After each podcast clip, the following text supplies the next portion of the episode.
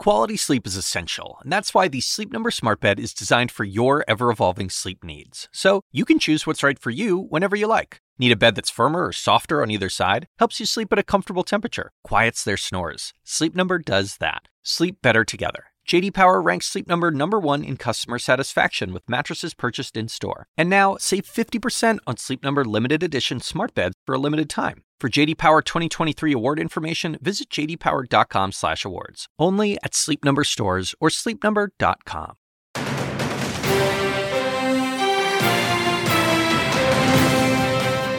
Agreement in principle. President Biden and Speaker McCarthy reach a deal to raise the debt limit. We still have a lot of work to do. But with lawmakers on both sides skeptical, do they have the votes to actually pass it? I'll speak exclusively with House Progressive Leader Congresswoman Pramila Jayapal and G O P Congressman Dusty Johnson next. And room to grow? More Republican presidential hopefuls jump in. I'm running to lead our great American comeback. I'm the candidate the far left fears the most. But with the former president dominating the polls, can they cut into his lead? Republican Governor Chris Sununu joins me exclusively. Plus, fallen heroes. This Memorial Day, veterans reflect on their comrades who did not come home. I think about them probably every day almost. Yeah, really. You don't ever forget it. A look at some of the incredible Americans we lost at war, coming up.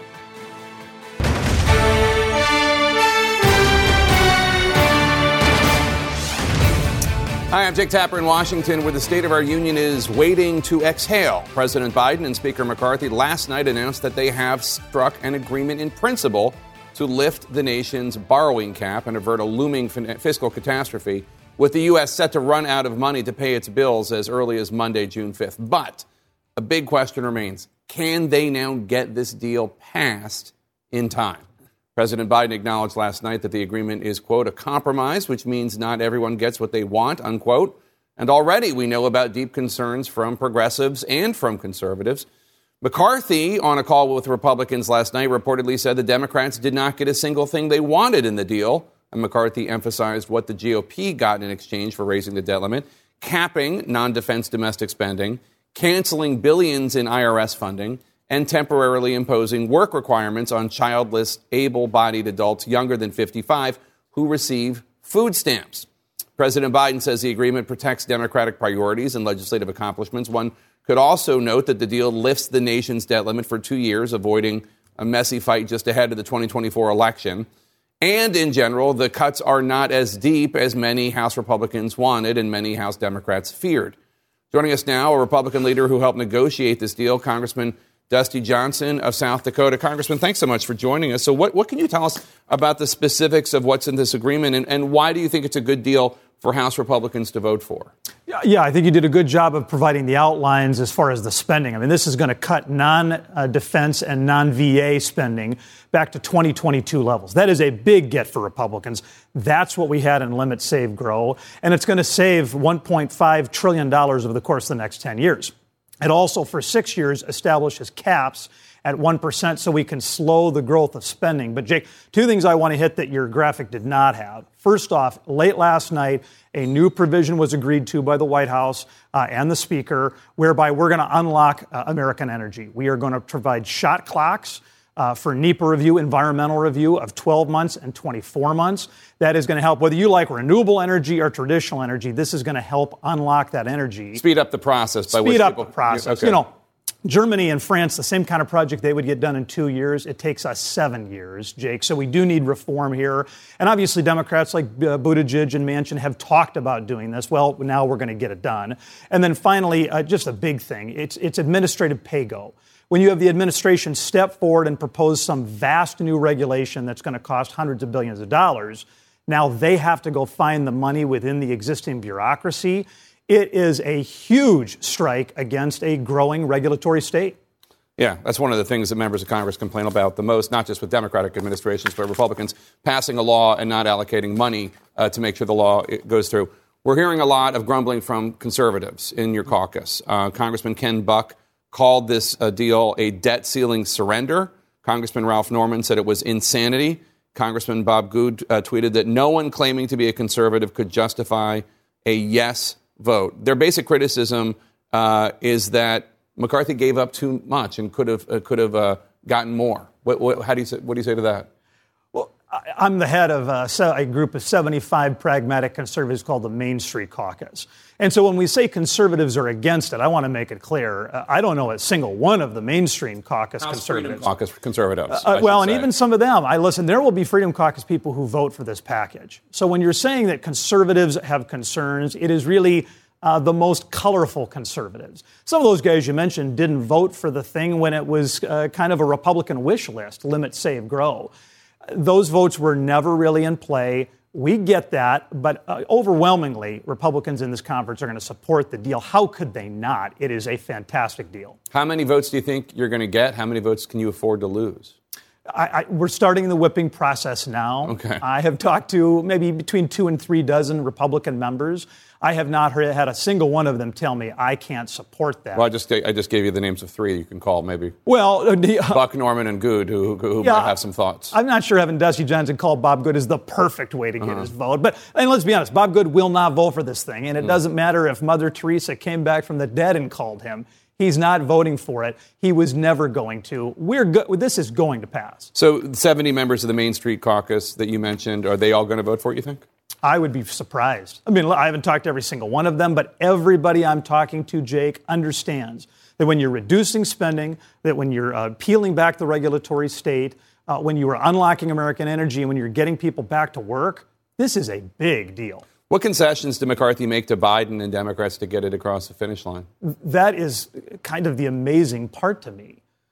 There were no wins for Democrats.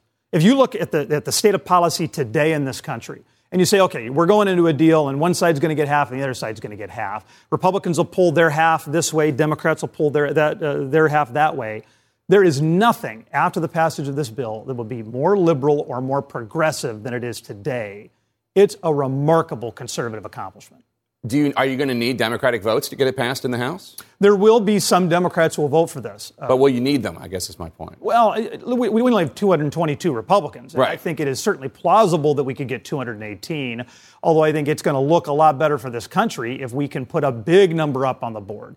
Democrats like Joe Biden and some in the House coming together with Republicans to pass this. That's going to be better for the country. So uh, Congresswoman Jayapal, the head of the House Progressive Caucus, a Democrat. Uh, She'll be a no vote, too.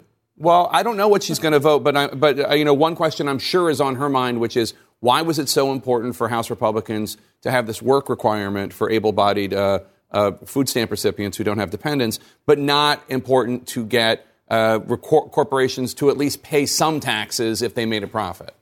Well, we raised taxes, not me, but uh, Joe Biden and Democrats raised taxes on corporations by seven hundred billion dollars last year. There was not, frankly, an appetite among Republicans to allow Democrats to do that again. What there is an appetite for is making sure that we're helping people find that pathway out of poverty. I grew up in a family of modest means. I saw my parents busting their butts every single day. And I know it was those efforts that helped me escape poverty. You cannot escape poverty without work. You just can't. It's got to be a part of the solution. These requirements are, are, are, are not mean. They're not onerous. It's twenty hours a week work, training, education, or volunteering at a local food bank for people who are able-bodied, not pregnant, don't have kids at home, live in an area where there are jobs. We know they work. These requirements have been in place since nineteen ninety-six when Bill Clinton signed them into law. All right. Congresswoman, I mean, Congressman Dusty Johnson, uh, thank you so much. I now turn to Congresswoman and Progressive Caucus Chair Pramila Jayapal, who has had concerns about some of the measures that end up in this bill. Uh, Congressman, thanks so much. Appreciate it. Uh, Congresswoman, so the specific legislative language still being worked on. Uh, President Biden says this agreement is a compromise, which means not everyone gets what they want. You just heard Congressman Johnson say Democrats didn't get anything in the deal. Are you going to support that? He also said that he, he thinks you're going to vote against it. How are you going to vote?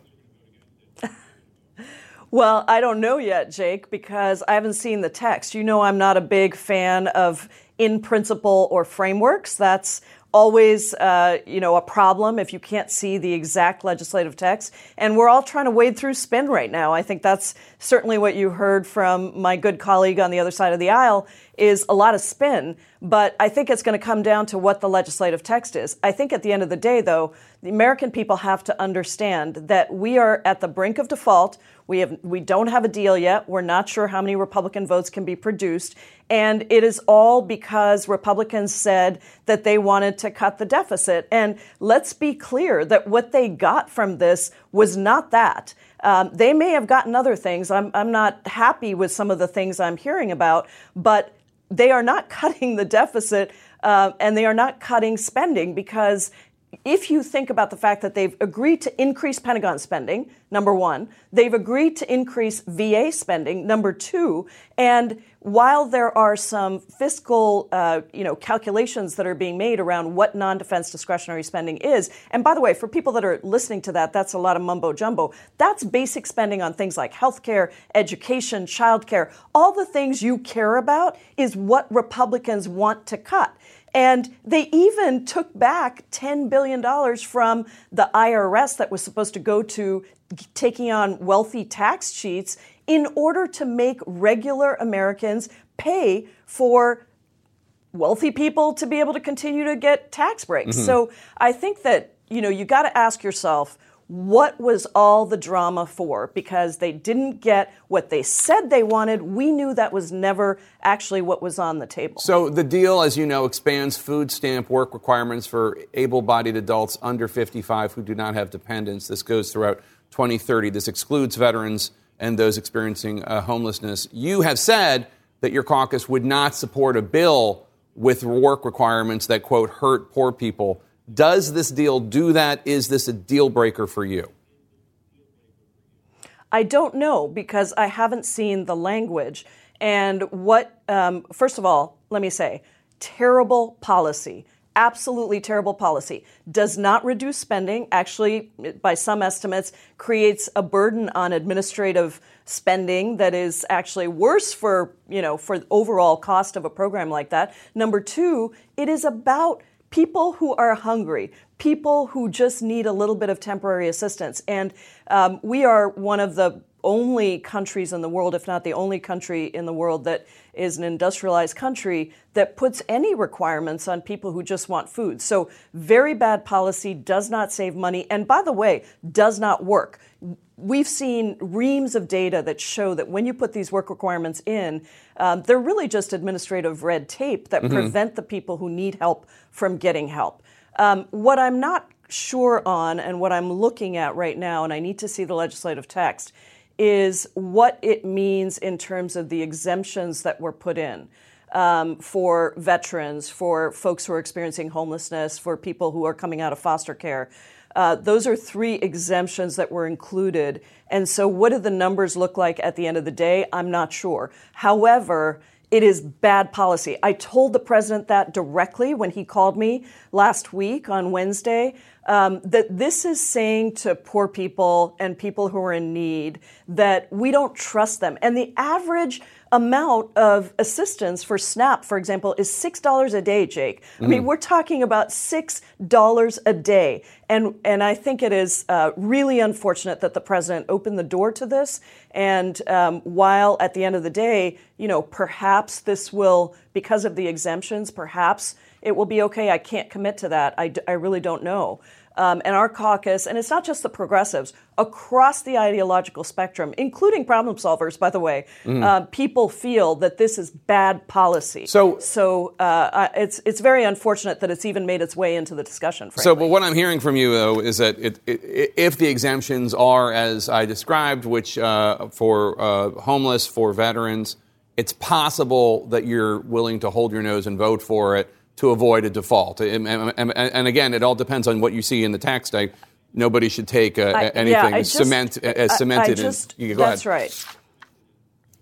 That's right. No, I just don't know, because the numbers of people that are affected um, are, you know, is is really what this is. We have to look at that. And if there is, anyway, I don't I don't want to get into suppositions, because I just need to see the text. And that's the other thing. How is it possible that we are at a place where the debt ceiling, and by the way, Jake, two countries in the world have a debt ceiling, the United States and I think it's Denmark. And they do not, they tie it to a percentage of G D P, debt to a percentage of G D P. And our net interest payments have actually are you know below what yeah. the historical fifty-year so average is. Why didn't so Democrats? It's why ridiculous why did, that we're even in this situation. Sure, but like you know, you guys, you guys controlled the House, the Senate, and the White House until until January. Why didn't you just take care of this in November or December? Well, as you know, that's what I pushed for. That's what the Progressive Caucus put. I know, but why didn't? But why didn't they? That was public. Well, I think it's because we didn't have fifty votes in the Senate. Um, you know, unfortunately, we are also governed by a couple of conservative Democrats uh, and or independents in the Senate who refuse to take the actions that we need to take. And that's, I think that's why we ended up in the situation we're in. Um, that's why we need a bigger majority in the Senate of people who are actually going to continue to do what the country needs and what our constitutional obligation is. Because, listen, the the debt ceiling, and we've explained this ad nauseum, but I just think it's important to say it again. Mm. We go through an appropriations process. You know this very well, Jake. We go through an appropriations process. We argue that is where the majority in the House and the Senate get to, uh, you know, figure out Legislate. who's going to negotiate what, right? Right. And It legislate, exactly. And at the end of that process, we come up with something, we pass it through a budget, yeah. we pass appropriations bills, and the debt ceiling is essentially about implementing what Congress has already passed. Yeah, no, it's paying for, paying for money already spent. Use that, yeah, one hundred percent. That's right. And And I think at the end of the day, this is going to make it easier, hopefully, to take the debt ceiling off the table permanently. You know, Brendan Boyle, our ranking member on budget, has a great bill. I'm a co-sponsor of that bill to give the authority to the Treasury Secretary to be able to just raise the debt ceiling in accordance with Uh, whatever Congress has passed. So, That's really all we're saying is Congress passes this stuff. It should just be raised automatically. Quick, we quick. should not allow people to continue to take us hostage. Quick question before you go, uh, Congresswoman. Uh, Speaker McCarthy, he briefed House Republicans last night. House Democrats aren't scheduled to be briefed until five p.m. later today. Have you spoken with Democratic Leader Jeffries or President Biden since the deal was announced last night? I have not spoken with either of them, though I have been texting with Leader Jeffries. Um, however, I did get a lengthy briefing from uh, a, a top White House official. Lael Brainard called me immediately when the when the deal was released last night um, to tell me. It sounds like uh, perhaps not everybody was on the same page in terms of when the deal was going to be uh, announced. And, you know, I think that the, there was supposed to be a final review. So I think it got announced to Republicans quicker than was expected. But I did get a, a, a briefing. I still have questions, though. And at the end of the day, I don't like frameworks. I think they are really problematic in terms of being able to make a decision. It's fine to say we've reached an agreement in principle, but all of the text matters. And there are so many pieces of this that we need to look at in terms of what the spending uh, is exactly like, because my understanding is we're essentially held harmless at twenty-three levels. Um, it will, uh, you know, it is still not ideal, but not that different than what a so, C R would be. I think for me, the big questions are around what is the, what are the changes to NEPA? I understand they're pretty minor, but I'd like to see those. Yeah. And then what does this work requirements piece look like? So I know you hate it when I do this, but I'm going to give you a yes or no question right now. And the yes or no question is all the Democrats. I may or may not answer. Well, that's fair. But uh, Democrats watching right now uh, at the White House, uh, your, your friend Hakeem Jeffries, others. Do they still have to worry about the Progressive Caucus and whether or not your caucus yes. will support? Yes, they do. Okay, Congresswoman Jayapal, thank you yes, so much. Yes, they have to worry. Yes, yeah, they have to worry. Okay, well, you heard you, you heard the lady. Uh, thank you so much, Congresswoman. Good good to see you as always. Thank you, Jake. Who got the upper hand on the debt deal? We're going to have more analysis of the agreement and whether it can pass coming up. And next up, some presidential politics. Is the G O P field about to get even bigger? Governor Chris Sununu from the great state of New Hampshire joins me to talk about his big decision and the lane he sees for himself next.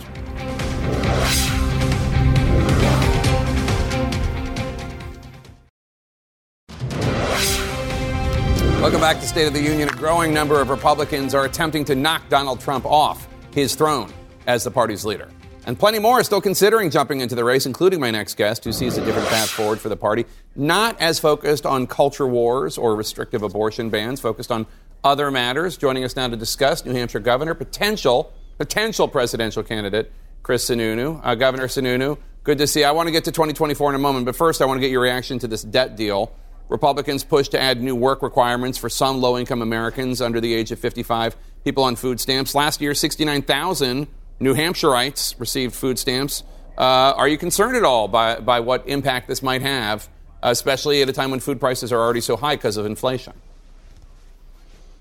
Well, let's start with the fact that they got a deal done. Uh, it, it's a miracle. I mean, release the doves, right? Washington actually is is moving forward. Both sides seem pretty frustrated, which means it's probably a pretty good deal, uh, actually. The, the the fact that we have to have the threat of a of, of defaulting on our debt, which is one of the worst things that could happen in America economically, by the way. The fact that you have to get there to do some basic things. I thought you asked the exact right question. Why didn't the Democrats make different changes when they had the chance to do it? Or why didn't Republicans make certain changes uh, back in seventeen and eighteen when they when they had the chance? It, it's like Washington doesn't know how to react until they have to react. So in terms of what's being negotiated, the food stamps and all of that, those are kind of small pieces. They're, they're important, to be sure, but they're they're not they're not deal breakers, so to say. And and you got to give a little to get a lot. So I give both Kevin McCarthy and, and the Democrat side credit for actually get, getting something done uh, and not waiting till eleven fifty-nine fifty-nine, so to say.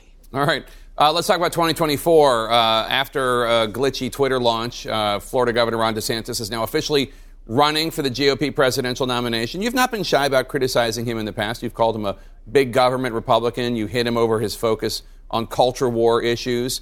Um, you recently met with Governor DeSantis in New Hampshire. What do you think of his launch? Do you think he has what it takes to beat Trump and then Biden? Uh, look, yeah, look, I think Governor DeSantis is a very good governor. Uh, he's, his campaign is just getting underway. There's a lot lot to play. He's on the ground here, which I give him credit, you know, coming to uh, kind of doing the, the retail politics in New Hampshire. And I think he'll do it also in, in Iowa. I think he's coming back in a couple weeks. So um, he's doing so far, he's doing what he needs to do to get his campaign underway. Uh, so, I mean, you kind of we'll, we'll see where it all goes. Other candidates will get into the race. And what, what we've all learned is you can't prevent candidates from getting in. Everyone says, oh, there's going to be too many folks getting in. And I mean, there could be twelve people that get in. The key, the discipline, is getting out. The discipline is come November, late December. If you're sitting in, in low, you know, single digits, get your butt out of the race. Let's narrow this thing down to two or three candidates and really figure out where the party's going to go. I think when you do that, then the options will really present themselves. But of course, you know, pre- former President Trump is doing better than anybody thought. Uh, he's playing this victim card. Uh, the media, the D A in New York, all of these things have kind of worked in his favor very much. He's playing the, the I mean, that, just the fact that we're talking about Donald Trump as a victim. I mean, that's that's unique in itself. Um, but that isn't lasting necessarily. That doesn't mean that the support he has today turns into a vote nine months from now. If you think that culture war issues uh, are, are too much of a focus for candidates like DeSantis or Trump, what do you think they should be focusing on? What would you theoretically, if you decide to run, focus on? Sure. So look, I'm, I'm I'm just about good government, right? I'm about efficiency in government and low spending, low taxation, individual freedoms and responsibilities. And, and I'm not saying we shouldn't talk about the culture war stuff. Don't get me wrong. I just don't believe government is going to solve a culture war, right? You got to be sure you lead on it. You can talk about it. But if your top priority is culture wars and not managing spending, creating uh, more opportunities at a localized level, draining the swamp, which I was told it was going to happen, never happened a bit.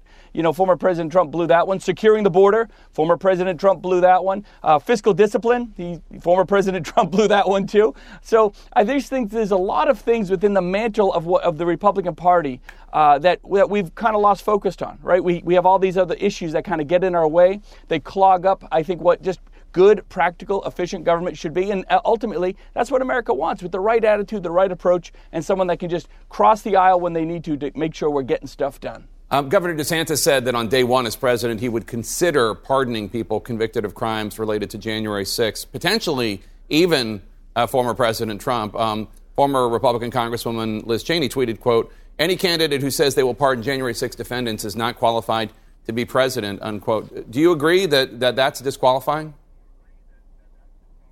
No, no, it's not disqualifying. Nothing I would do, of course, but uh, but but not disqualifying.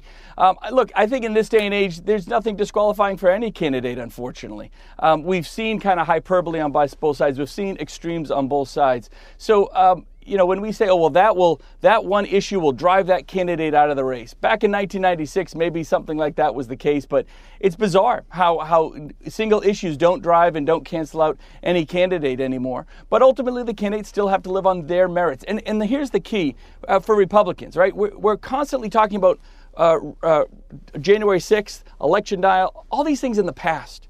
We have to be a party. We have to be a nation that is talking about the future. What are you going to bring us tomorrow? Not what, what are we going to kind of relitigate and get retribution for in the past? And I think if you can't have candidates that do that, that focus on the future in terms of how to manage, how to bring both sides together, how to get all these things done that folks just don't. I mean, no one even wants to talk about Social Security, Jake. twenty-three percent cuts. If you are a senior citizen, you are getting a twenty-three percent cut in benefits in eight years. That is reality. That is in the law. Someone has to stand up and fix that, right? And so I think there's a huge opportunity for someone to step forward and say, well, Social Security is the third rail of politics. It's not. It is not the third rail of politics. It is good government. And someone can bring viable opportunities and solutions to something like that, which in, in, in itself is as big of the debt ceiling crisis. Not today, but eight years from now, it's really going to hit hit America hard. So speaking of focusing on tomorrow, you have said that there's a sixty-one percent chance you will ultimately decide to run for president. What factors would lead you to decide to not get into the race? What what would keep you back? So I, I got to tell you, the one thing I'm, I'm looking at is where can I be most effective, and both in terms of, of making sure I can be a good governor. I still have a twenty-four seven job. I'm one of the few people that I still very much focus on my state, and the state's in great shape, so that's good. Uh, making sure that when it comes to where I want to see the party go, these things that maybe I talk a little differently, I talk with a different approach. Um, I want more candidates to be empowered. Can I do that more effectively as a candidate? Can I do that more effectively as someone who's kind of traveling the country, maybe speaking a little more freely, kind of being that I, I don't like using the word referee, but kind of like a referee of the First in the Nation primary, making sure we're pulling the levers to narrow things down. I just want what's best for the party. It doesn't have to be the Chris Sununu show all the time. Uh, it, it's just what's best. So that's kind of what I'm what I'm narrowing down now. Uh, the money's been lined up. The support's been lined up. There's a pathway to win. All that, all those boxes are checked. The family's on board, which is always a big one. Uh, I just got to make sure it's right for the party and right for me. All right, Governor uh, Chris Sununu, we, we're going to hear a decision in June. Is that, do I have that right? Oh, I, I think very soon. I, I don't do coy very well. So when I when I start doing something, I'm one hundred twenty percent in. So uh, I think, you know, pretty soon it, we'll, we'll make the decision, probably in the next week or two, and, and we'll either be go or no go. All right, Governor Chris Sununu, Republican New Hampshire. Good to see you, sir. Thank you so much. Thank you. Coming up, Saturday night deal, both sides claiming victory over the debt ceiling agreement. But will their rank and file members revolt? My panel's next. We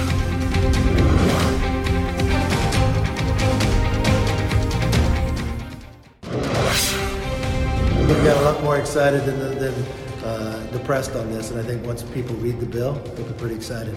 But most important, it's America wins on this one. Most important, it's America who wins on this one. That is uh, Speaker uh, Kevin McCarthy pushing back on the notion that Republicans Uh, aren't happy with him after the, reaching a deal with President Biden. My panel joins me now. So, former Congresswoman uh, Mia Love, uh, what do you think? What do you think of the deal? Do you think Republicans uh, got the upper hand here, or the President Biden did? What do you think? I, I think the American people got the upper hand. So you're because like it was actually done. No, no, no. What the reason we're here, and it's a good thing that yeah. we're actually getting this done. And the reason why we are here is because both parties have acknowledged that we cannot default on our debt. We cannot. We have to keep the commitment that we made to our creditors, our veterans, our seniors. Mm-hmm. That's the reason why we're here, because both parties have acknowledged that we cannot allow this to happen. Now, we do have a spending problem, and both parties need to acknowledge that in order for us to actually work on them. I've seen the budget over and over and over again. When I was in Washington, I couldn't believe how many programs, um, duplicate programs there were, programs that weren't working, programs that were just, it didn't make any sense to me why we weren't tackling some of those and we were spending as much. Social, Social Security is going to be insolvent. It's going to be insolvent in seven or eight years. Yeah. yeah. According to the C B O, we have to do something about that. What do you think of the deal? No, first of all, I, I, we had Congressman Dustin Johnson on earlier, Dusty Johnson, and I, I thought that his remark that uh, there was nothing in there, no Democratic wins at all, I just thought that was that was laughable. I mean, the fact is we elected uh, President Biden to go into rooms like this, uh, be an adult in a room full of kindergartners and be able to bring people together. And that's what he did. He went in and got a deal done. Democrats get a two-year reprieve. And for all the talk about work requirements, I mean, there was not a lot of juice for that squeeze from Republicans. The fact is we've uh, excluded veterans, we've excluded the homeless from these work requirements. We've only uh, raise the age limit from forty-nine to fifty-four for those individuals without children. Right. It's, indiv- it's able-bodied individuals right. without without children. Yeah. I mean, that, that's not a whole lot of juice for the squeeze from the Republican Party. And so I think that there, this is a win, and uh, and the spending doesn't change, and non-defense spending doesn't change. And so when you look at all of these things, for American people, they're going to be like, eh, I don't understand half of the things that are going on in this in this debate. However, I do know if we default, the stock market's going to go down. Right. Things are going to get more difficult for my pocketbook. I'm going to see my investments plummet. And Joe Biden went in there and got it done, and I'm not going to see that happen. So, Scott, there are a lot of conservatives uh, who are upset about it. Congressman Ken Buck called it a debt ceiling surrender. Congressman Ralph Norman said it was insanity. Congressman Bob Good uh, tweeted, no one claiming to be a conservative could justify a yes vote. What do you think? Welcome to divided government. I mean, this is the this is that position is not tenable because Republicans don't control everything, just like Joe Biden's position that he held for months and months, that I will not negotiate and I will do nothing but a clean debt ceiling. That's why this is ultimately a big win for Kevin McCarthy and the Republicans, because where the president started and where he wound up today, miles apart, he had to come towards Kevin McCarthy. And there are a great checklist of things that any Republican could be happy with. One other issue, defense spending. I'd heard some concerns among maybe people over in the Senate about what was going to happen to defense spending. But because of the big increase in baseline yeah. defense in the Omni in December, I think they can live with it. It's going to get a lot of votes. What do you think? A lot of progressives feel like uh, they got sold down the river. What do you think? Well, I think it's important to note that also Social Security, Medicaid, Medicare, all staying safe, not being touched at all. I think the Republicans' obsession with work requirements are offensive to poor people, assuming that people want to be poor and don't um, have the, the fight inside of them to work hard. It's offensive, and I think it will uh, ultimately come Uh, a backlash, but I think the way that they were able to negotiate and protect veterans, people who um, are homeless, is really important. I also think, though, um, is Kevin McCarthy going to be able to get it done in his caucus? I mean, we were all sitting here at two a.m. in the morning seeing if he can get speaker votes, and we weren't sure what concessions he made. And so can he hold his caucus together, or is he going to have to rely on Democrats yet again so that our country doesn't default? All right, everyone, stick around. We got a lot more to talk about. Governor Ron DeSantis sets his eyes on early voting states. Can he turn things around? Stay with us.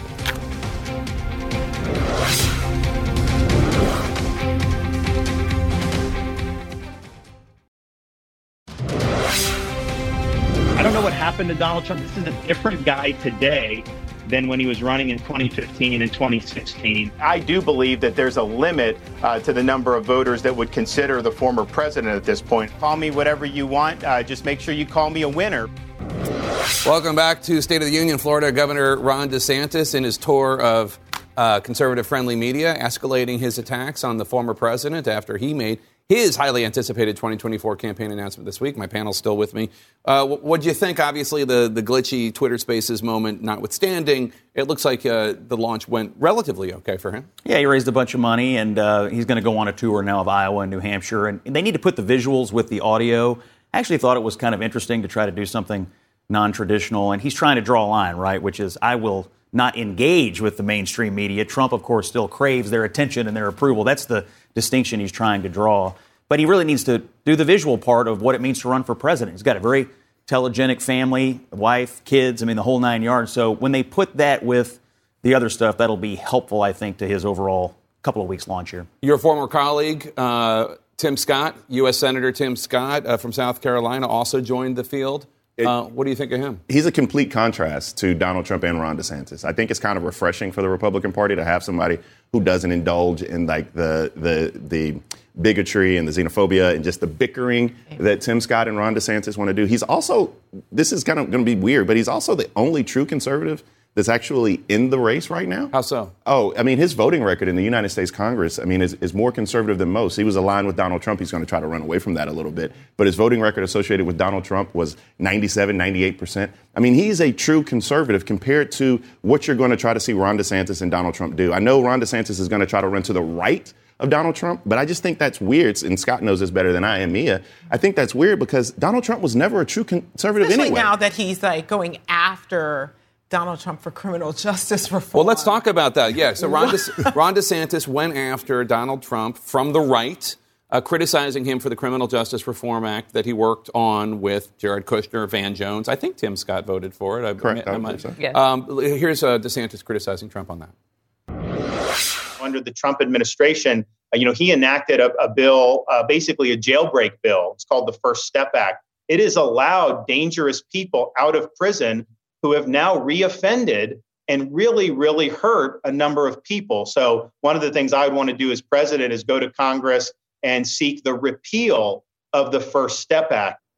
You voted for the First Step I vote, Act. Not only did I vote for it, I worked on it. From the moment I stepped onto the floor in Congress, it was the first piece of legislation that I started working on. And we had people from think tanks and organizations from far right to the far left hand in hand. He calls it a jailbreak bill. It's he's it's ridiculous. This was, I mean, we're talking about minimum sentencing requirements going away. Our system before this was a revolving door of Americans going in and out of prison. There was there was no way to actually for people to reform their lives. This was a great accomplishment for America. What do you think?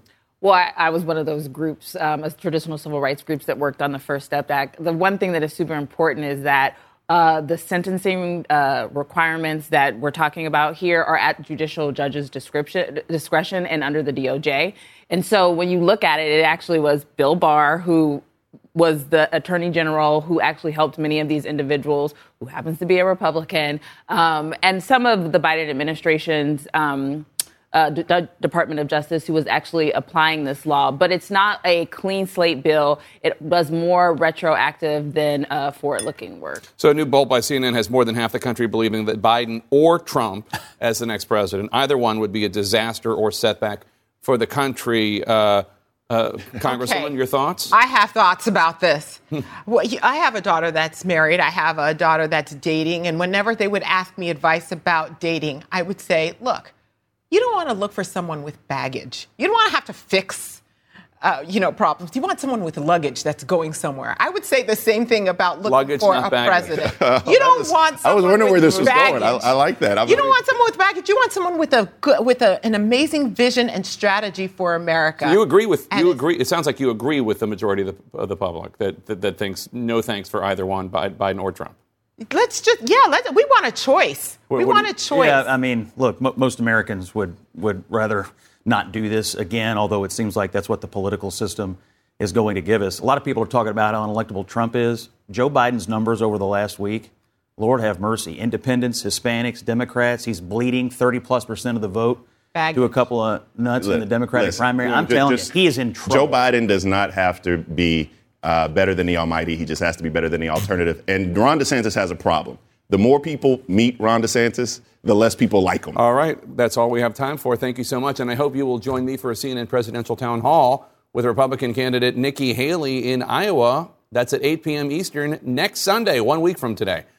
On this Memorial Day weekend, how the heroes who died serving our country are being remembered by their fellow veterans who happen to be members of Congress. Stay with us.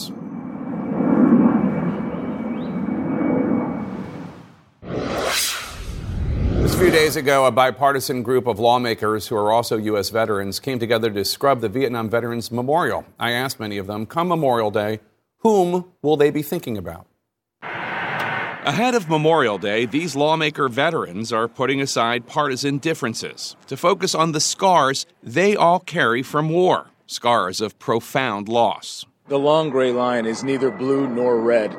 Um, it's more red, white, and blue, and it links every generation. It was really powerful. It was really one of the highlights of being in Congress so far was this this, this morning for me.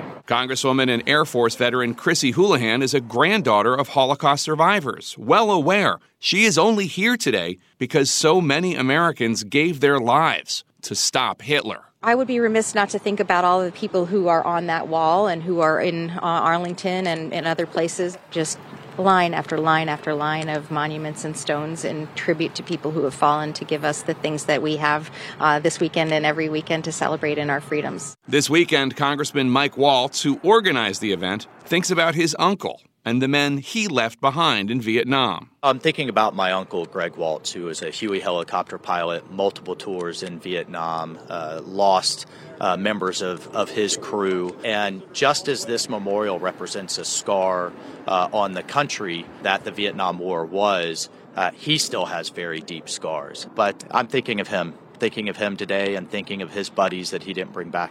Congresswoman and Navy veteran Mikey Sherrill thinks about her grandfather, William Donovan, who was a B twenty-four bomber pilot in World War Two.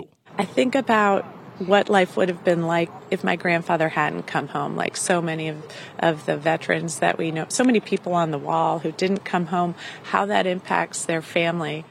There are only three Vietnam veterans left in the House, Congressman Jack Bergman, Jim Baird, and Mike Thompson. I have friends whose names are on that wall, people, kids that I grew up with, and um, people that I serve with. I think about the people I grew up with, uh, Gary Rodriguez, Dan Long, Bob Flannery, Doug Zerba, all from my hometown or real close to it. Oh, I think about them probably every day almost. You don't ever forget it. This weekend, Congressman and Army veteran John James is thinking not just about those left behind on the battlefield, but also those who came back but whose anguish and pain caused them to die by suicide. I'm thinking about uh, my classmate, uh, Benjamin Rekla. He succumbed to his the unseen wounds of war.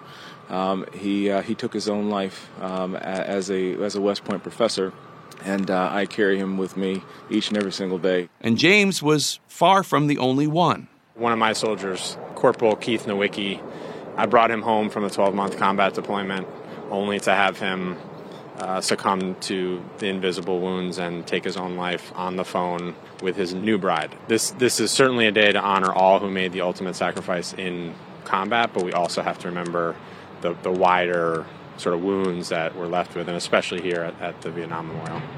I'm thinking about James Hassel, Marine from my platoon, a real hero from deep South Alabama, who when we were in a, a building in Iraq, and they were rolling grenades down the stairs. Uh, another Marine, Ryan Borgstrom from Vermont, got grievously wounded, and James put him on his back, ran him through machine gun fire, and, and Ryan's alive today because of that. But you know, James never really healed from his wounds completely, and um, we lost him after he came back.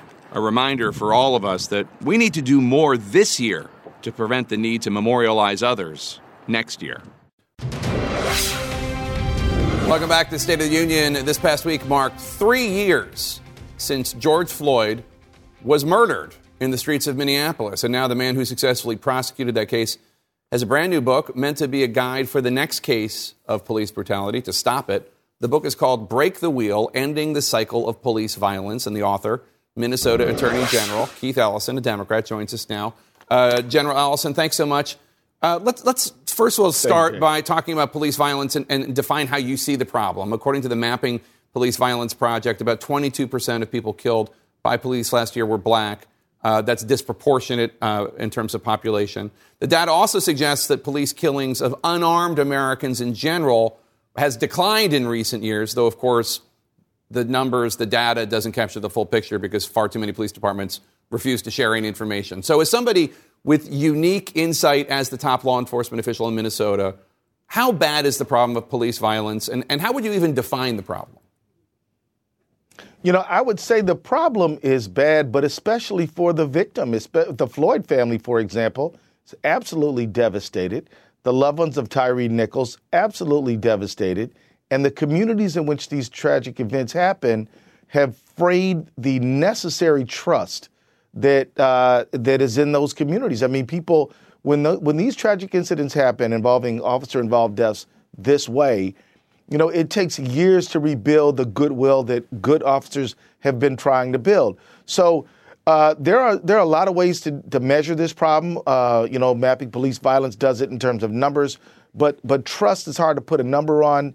And uh, when you look at, uh, say, the nine-year-old Judea Reynolds, who watched this all and testified at the case, what will she uh, what will she tell her children when she's twenty-nine, thirty-nine? So uh, how do you calculate the loss of trust when these tragic incidents happen?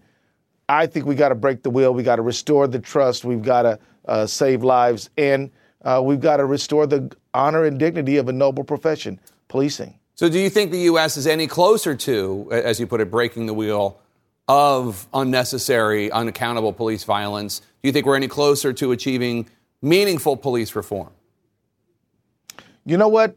Um, I think the answer to that is yes, although I'll start by saying here are the problems. We have not passed the George Floyd Justice and Policing Act. Congress must do that. It is unfinished business. I'll give the president props for issuing an executive order, but Congress has got to do its job And then also the numbers haven't really declined. Some of the uh, un- unarmed deaths have, have declined, but, you know, we're still making progress on that. But here's what has happened. In Minneapolis, we have uh, we have some really great reform-minded uh, elected, I mean, uh, officials in law enforcement. Chief O'Hara doing a great job. Uh, Commissioner uh, Cedric Alexander. We have reorganized the uh, public safety so that we have police, fire, uh, mental health intervention, nine one one services, all under one uh, umbrella. So that's better.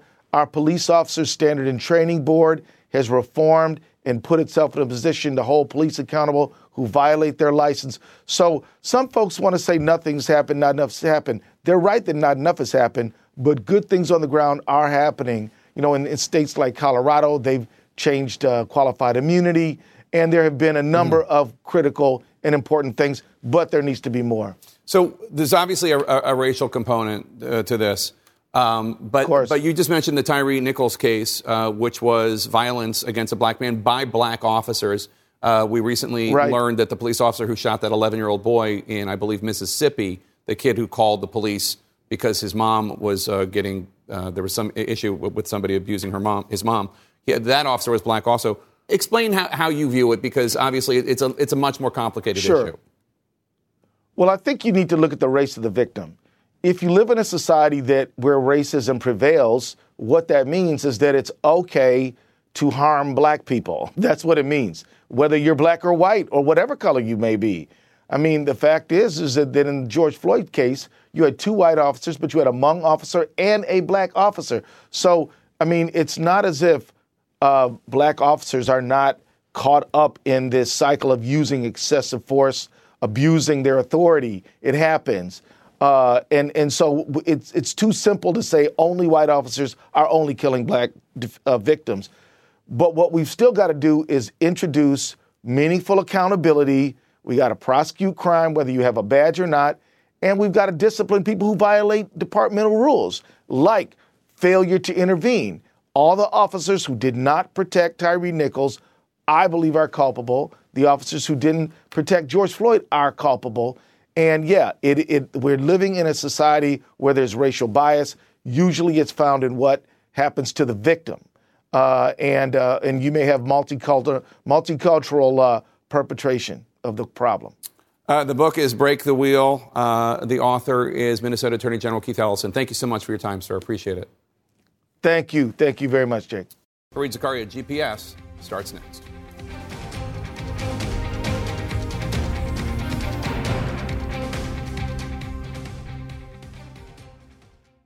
Quality sleep is essential, and that's why the Sleep Number Smart Bed is designed for your ever-evolving sleep needs. So you can choose what's right for you whenever you like. Need a bed that's firmer or softer on either side? Helps you sleep at a comfortable temperature. Quiets their snores. Sleep Number does that. Sleep better together. J D. Power ranks Sleep Number number one in customer satisfaction with mattresses purchased in-store. And now, save fifty percent on Sleep Number limited edition smart beds for a limited time. For J D. Power twenty twenty-three award information, visit j d power dot com slash awards. Only at Sleep Number stores or sleep number dot com.